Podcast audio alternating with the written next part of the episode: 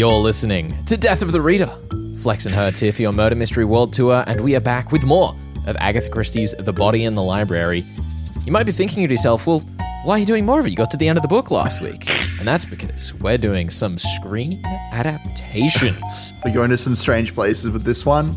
I take full credit for the insanity that we watched Yeah. in preparation for this episode. It's great. Coming up at the end of today's episode, we'll be discussing the uh, the Joan Hickson version, which I think for a lot of people is the like quintessential Miss Marple eh, from the 1980s. Yeah, yeah. Uh, I, I know a lot of people also have very high regards of the ITV version, which was kind of produced alongside the tail end of the Suchet series, starring Geraldine McEwan and Julia McKenzie. But Herds brought Yeah. today a series called Miss Ma, comma, Nemesis. well, hold on now. It's called Miss Ma Nemesis or Miss Ma Goddess of Revenge, which I like much better.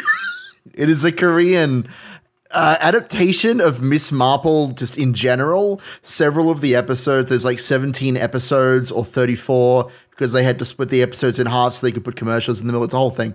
But Yeah. for the sake of discussion, we're going to act as though there's 17 episodes. Quite a few of the episodes are based off of Miss Marple stories directly. Um, but we follow Miss Ma, who has been sent to jail for the past nine years for the death of her daughter.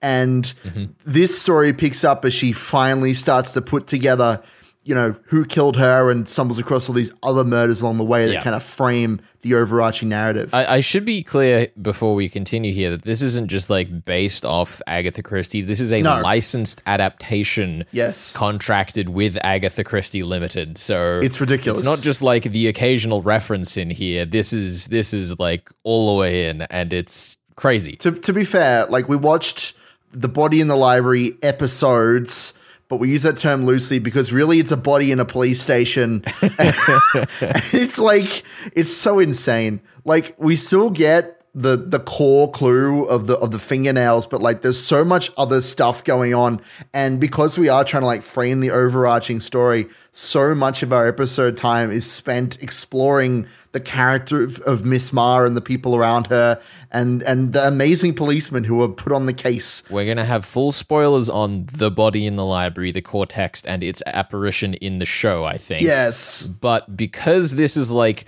the back end of season one of the show itself, yep. we- we're going to be pretty spoiler light on the actual narrative arc of Miss Ma Nemesis. I'll uh, yeah, we'll we'll do our best, but you know, it all it all ties around. It all ties in together. Yeah. My goodness. Can we talk about the best part of the entire show? yes. because please. we erroneously watched some previous episodes trying to figure out which episodes were the body in the library episodes. I mean, they, they were all pretty great. They were all pretty were. great and probably really good for figuring out what we kind of were walking into. Yeah, it was great. but no, for sure. I mean, we got a lot more context, to all sorts of stuff that's going on there in the plot. But there was a character, this policeman, Joe Changil, uh, who is by far the best character on the show.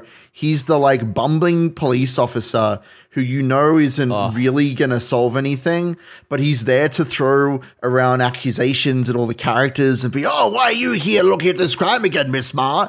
And the way that he like, he's clearly a physical actor. He's so physical. His facial posture at all times is like aggressive. bemusing. It's it, incredible. Yeah, he's played by uh, Sung Ji Roo, I believe. Uh-huh. Apologies for the the, the Faust pass on these on these Korean names, but we're, we're doing our best. I don't know if we are, but we're doing. We're doing we're doing something. Um, and he is by far the best part of the show. Uh, whenever he is on screen, shoving evidence into characters' faces, and like he doesn't really shout so much. Like there is a lot of shouting in this show because it's like a K drama, which I'll be honest, I'm not like super into. I know that there is an audience for K dramas. I mean, listen, outside Korea, if there's anything I've learned about most, you know, national derivative drama Yes. franchises, you just have to find the one that Oh, suits you. sure. And maybe this isn't yours, but don't don't sign off K drama. Just No, just no, no, no. Look, I haven't signed off all of K drama. I just want you to know I haven't tr- I haven't tasted the palette, the full That's spread of Uh, K drama. No K drama banquets at Herd's house. Miss Marple is known for like the quiet old lady who says very little and like this very subtle character motions that push us where we need to go. But like a lot of her on screen, especially in the like past section, which again we won't talk about too much, but where her daughter's killed and all that stuff, like she is screaming and being thrown around and grabbing people's arms and like Yeah. like the characterization of the Miss Marple character is so incredibly different to what I was expecting. But I, I think it still definitely has those bits and pieces of her. I mean, when the police are like interrogating her about what her theory is so far, we still get to see, you know, the glances, the looks. There's one moment where Joe Chungi, I believe, even says, like, Oh, you figured it out, haven't you? Tell me what you're Yeah. thinking. And it, he just feels like he's a fan of the books, just like, ah, jumping on the moment. I will say, I, I think my my favorite part of her characterization from a like serious sense is that as she's figuring out the body in the police station murder mystery, she's asking these questions of like, well, what about if it was not actually this person? And what if- did it seem like she might bite her nails? but like she looks really sad as she's saying it, like she's almost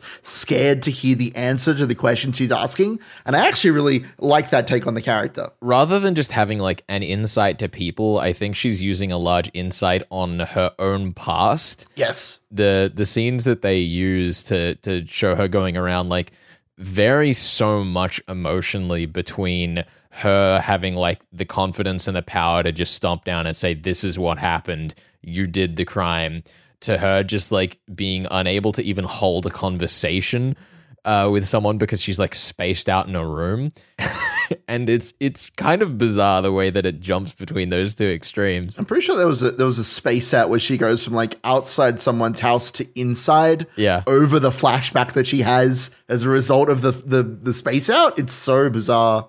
It's like weirdly entertaining though, I will say. Good grief. One of the things that was weirdly entertaining, and we were disagreeing on this while we were watching the oh, show uh-oh. Herds, is the way that they've used technology because it's set in the modern day. It's like 2018 or something. This show started. Yeah, 2018. I felt that they'd kind of effectively used the modern technology part of mystery as the precursor for the classic mystery, if that makes sense. So, like, the investigation that Miss Ma is able to go on is on account of the cameras and the fingerprinting and the forensics that has already been done. But you seem to think that that wasn't as effective as I was making it out to be. What I thought was interesting was that we did go through that whole technology, like here are the cameras, and the cameras show our Basil Blake stand in. Who's fantastic, by the Who's way. We should talk about him next. We should. I love his sense of fashion, and he's always throwing out these English phrases. Anyway, for her to come in and use a clue that real like there were photos, but like the actual clue she's using, the fingernails look different, is not relying on technology at all. And I think it's a good argument for why we still find Christie mysteries compelling. Is that the evidence used in those mysteries is not necessarily invalidated in a modern context? yeah. I think that that's that's how I felt about that. I liked it a lot. Interesting, yeah. I, I thought the other thing, uh, jumping back to Basil Blake, that was great Please there do. is that they kind of tied those characters in a bit more, where he, rather than being a film star and the victim a dancer, they were both like musicians, performers. I mean, one of the cops is even like a, a K-pop Oh, it's ridiculous. boy band member, I think. Sounds right. One of them's come back from studying in Berkeley. Basil's like adapted character, and he's insufferable, and I love him. Uh, and then the replacement for Ruby Keene was aspiring to go and study at Berkeley, so they've kind of thrown in an extra character overlap there to make Basil both more and less suspicious, depending on how in, into the mystery you are. I mean, he's also like less villainous. Like, there's less, you know, I'm taking advantage of you to put you in a movie and exploit you, and more. Uh, she was consulting me on her like music career. Yeah. which I mean could could still end up being an exploitative thing, but I think that especially because of how quickly we kind of wrap up that mystery to get back to the Miss Ma overarching plot, which is what happens. Like he seems like less of a crook in the end. He seems goofier than in the novel. It's a bit more like he's portrayed at the end of the novel, which Yes. is really interesting because they do it right from the start. And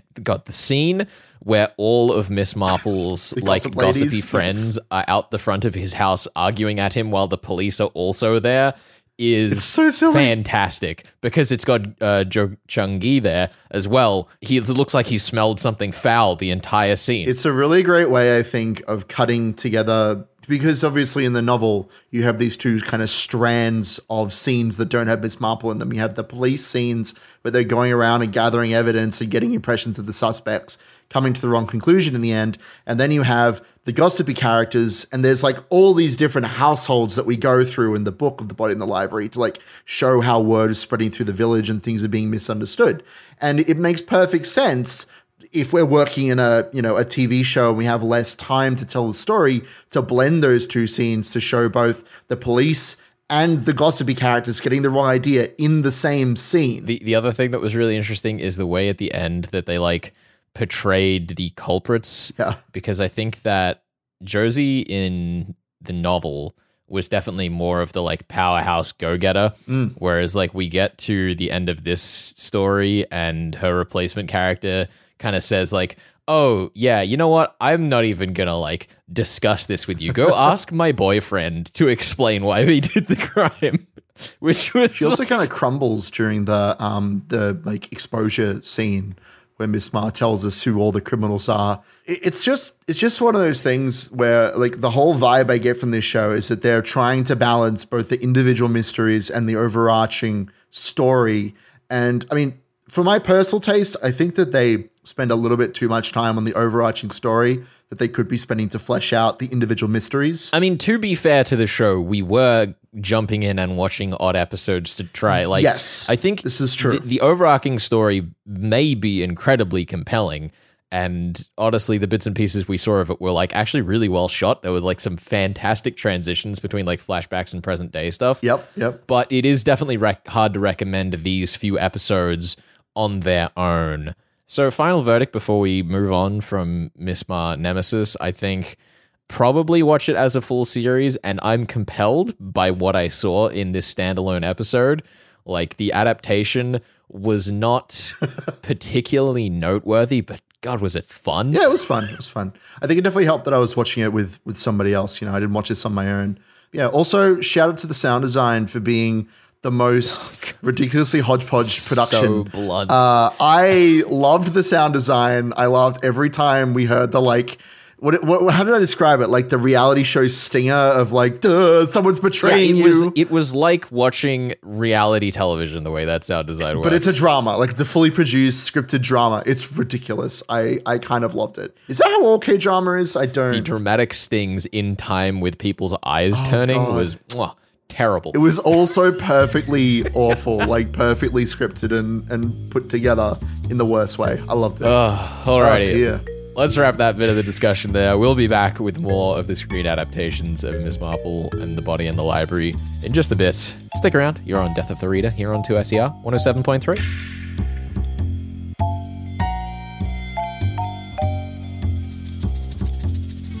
You're listening to Death of the Reader. Flex and Herds here for your Murder Mystery World Tour. And Herds, Flex. we come with an unusual announcement.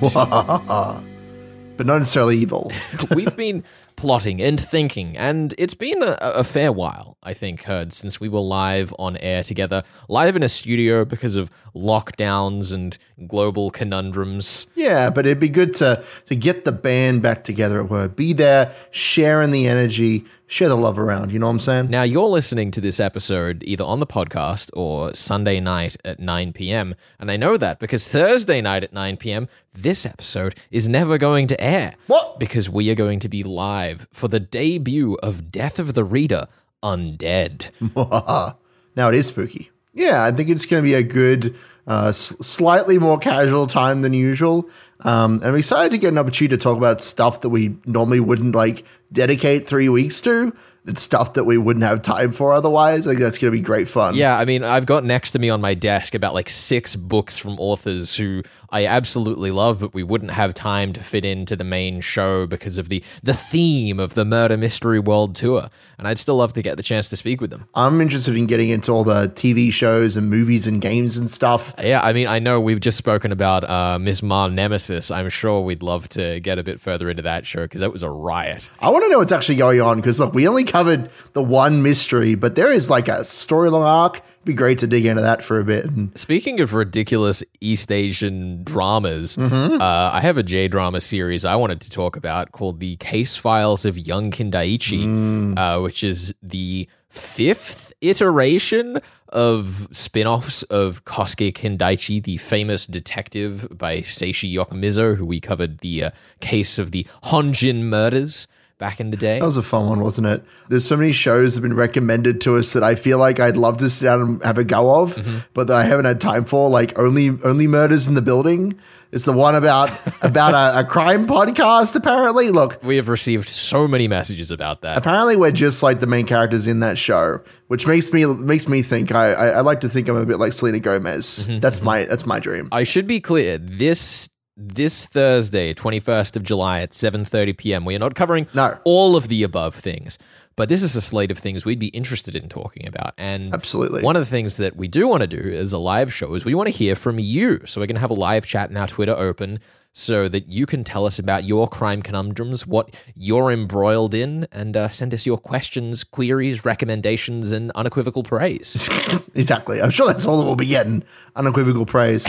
yeah, I'm really excited to like open up a dialogue. Uh, We had our old boss Martin. He used to stop us in the hall all the time to chat about murder mysteries that he'd read, and now he's gone. We need any excuse to bring him back on the show. You know. We should also get our new boss Cameron on to prove if he's actually qualified to solve our impending murders. Exactly. That's a that's a tradition that goes back the last three years.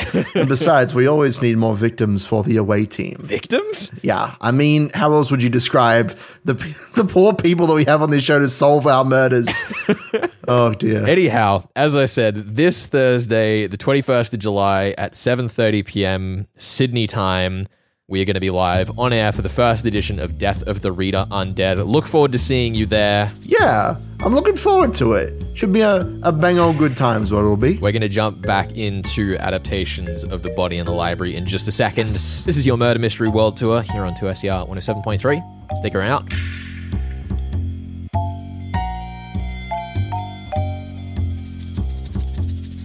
You're listening to Death of the Reader. Flex and Herds here for your Murder Mystery World Tour, and we are here discussing, once again, the almighty, the obscene, the crazy, The Body in the Library by Agatha Christie. This time, though, Herds, we are talking Yeah. the BBC adaptation, the almighty British Broadcasting Commission back at it again with Agatha Christie. I was going to say this will be the last one, but who knows? Maybe we'll return to the Body in the Library next year for the Body in the Library special, where we'll see yet another iteration of the old lady with a Tommy gun up her sleeve. uh, metaphorically, metaphorical Tommy gun. So Uh, this was the first in a comprehensive list of Miss Marple adaptations put together by the BBC, featuring Joan Hickson as Miss Jane Marple herself. Curiously, uh, though comprehensive of all of the Miss Marple novels, the ITV Agatha Christie's Marple series actually covers more stories because it apparently introduces Miss Marple to a Christie novels she wasn't originally in. what?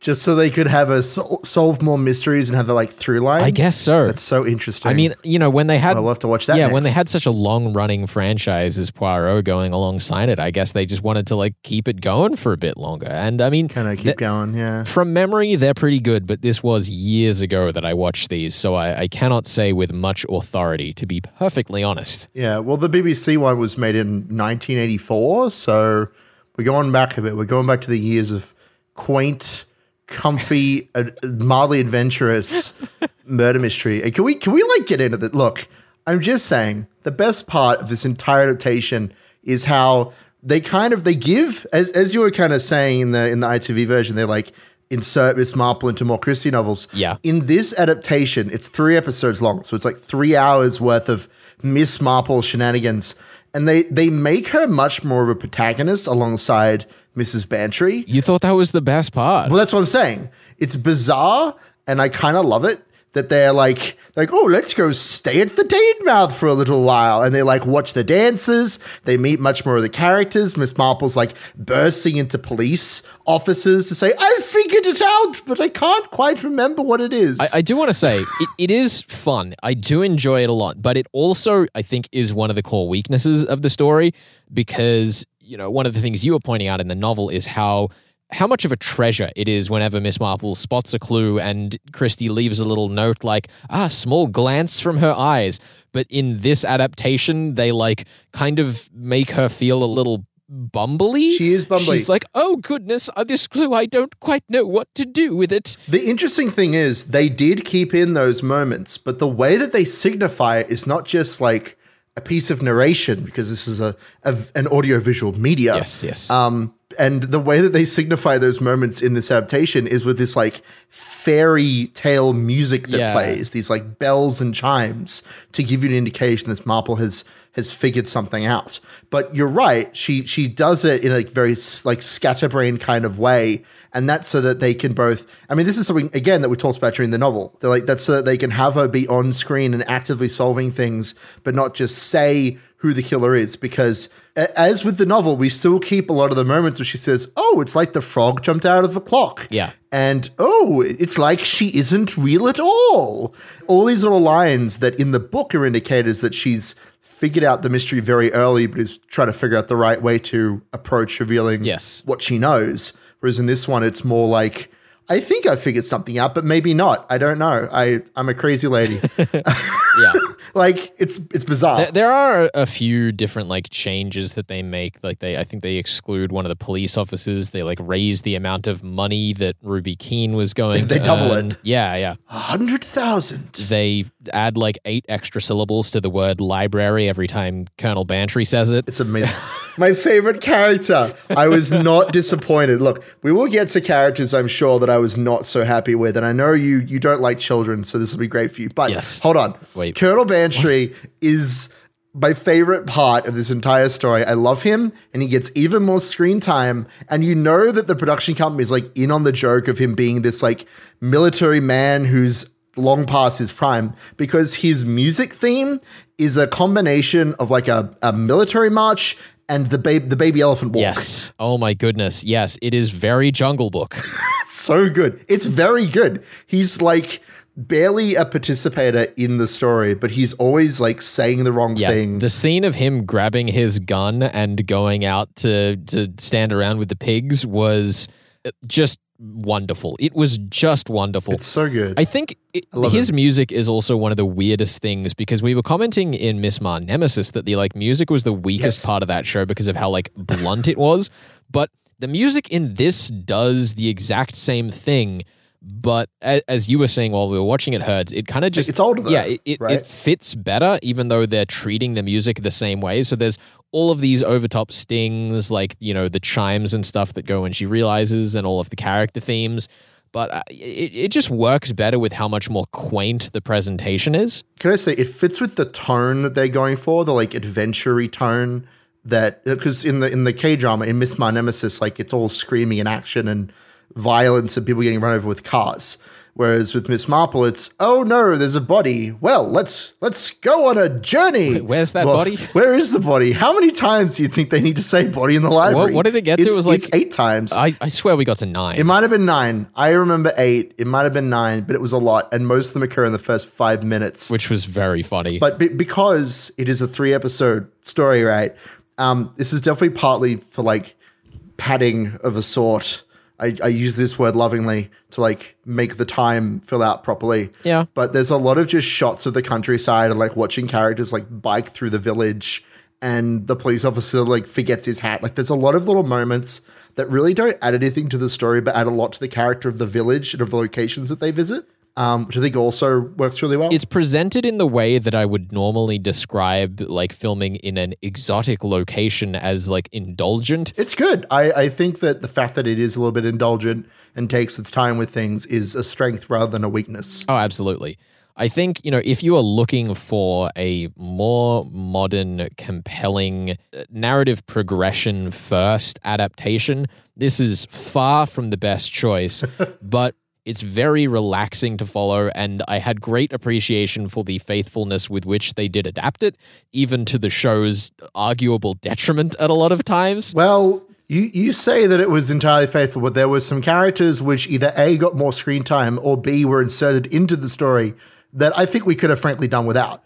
Um, do you want to go first or shall I? I think the example that I want to just get out of the way was Malcolm. Can we please? Thank you. Malcolm He's so bad. He's so bad. Yeah, he's Oh. just a very socially awkward character who finds the body in the quarry, which is an unnamed workman in the book, and it just it didn't land. I I de- desperately did not like that character presentation. I don't entirely understand why they included him. It's it's like it's definitely a comic relief Yeah. sort of thing. Uh, it's but it's uh, it, that sort of representation does not hold up no, not at all. to modern scrutiny at all.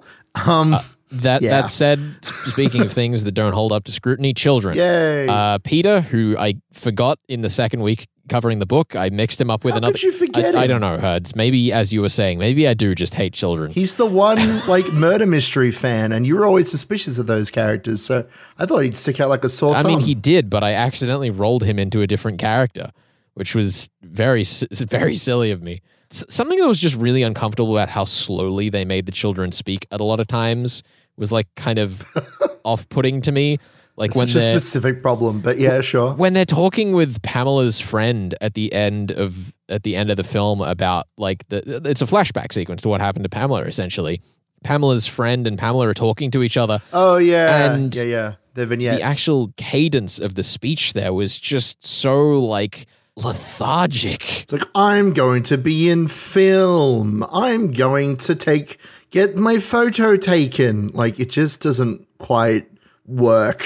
no, it was like e, especially where it was a scene that was meant to be like this girl feeling excited about her potential future and the tragedy of that moment. It just like really held on that moment. It was so bizarre. there was another inclusion that I thought was a bit strange, and that was the inclusion of a, a Mozart Yeah. Song.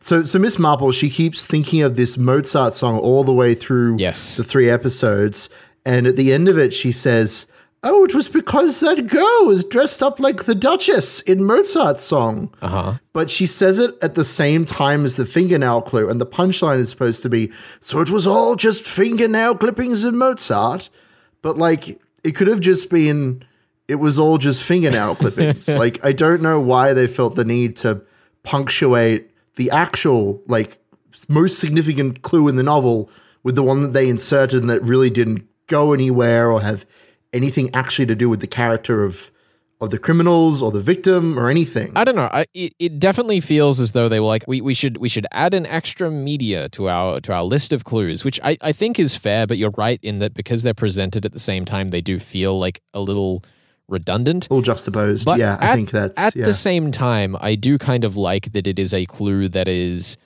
renowned enough to where it feels accessible, but also like specialist enough. You know, I, I couldn't tell you anything about the marriage of Figaro and Susanna's aria, which is the song, without having Googled it, which I have. I was going to say, I, I could remember the name. it fits nicely that the dead girl has a character theme that is a clue, e- effectively. Sure, if that's fine. It's not it's not amazingly well executed, but I appreciate that it's there. I will say, I was very happy with how they depicted the assassination at the end. Yes. Uh, it was it was pretty close to how we would have done it, which I don't know what that says about either of us, but it, it was interesting that it was very similar.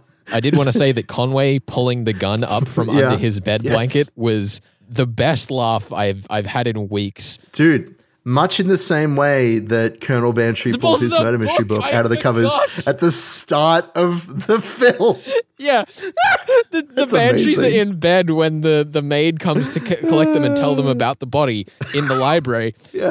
and Mrs. Bantry is like, "Oh, you know, Arthur, I've had such a terrible dream of, of Mm-hmm. this thing," and he just pulls this full dense novel out from under the bed covers. He's like, "Well, you them, should stop yeah. reading these before you go to bed." It's, It's like, ridiculous. why do you have that under there? There are far too many murder mystery novels in his bed and far too many guns in Jefferson's bed. And I think, you know, I think that makes an excellent bookend. It's great. Anyhow, herds, we should probably uh, we should probably wrap this bit of the discussion here and, and and bid you farewell until next week when we will be reading "The Ghosts of Paris" by Tara Moss. We're going to be having our good friend Dom from 2SER on. He's uh, friends with Tara, and we're going to be speaking a little bit about that newly released novel and all of its wonderful crime historical fiction entourage. Also, Slack was the best villain. Oh my God, I love Slack. Next week on the show, we will be covering chapters 1 to 12 of Ghosts of Paris, putting Dom to the test in that particular novel. And uh, before we go, by the way, thank you for those of you who reached out via the email line or uh, over social media, which you can find up at 2ser.com slash death of the reader with hyphens in between those last four words. It's really great getting you involved, and to that effect, really looking forward to having you there with us when we go for Death of the Reader Undead on Thursday night, 7:30 p.m., 21st of July, Sydney time. We'll be back then. Looking forward to it. You're on 2SER 107.3.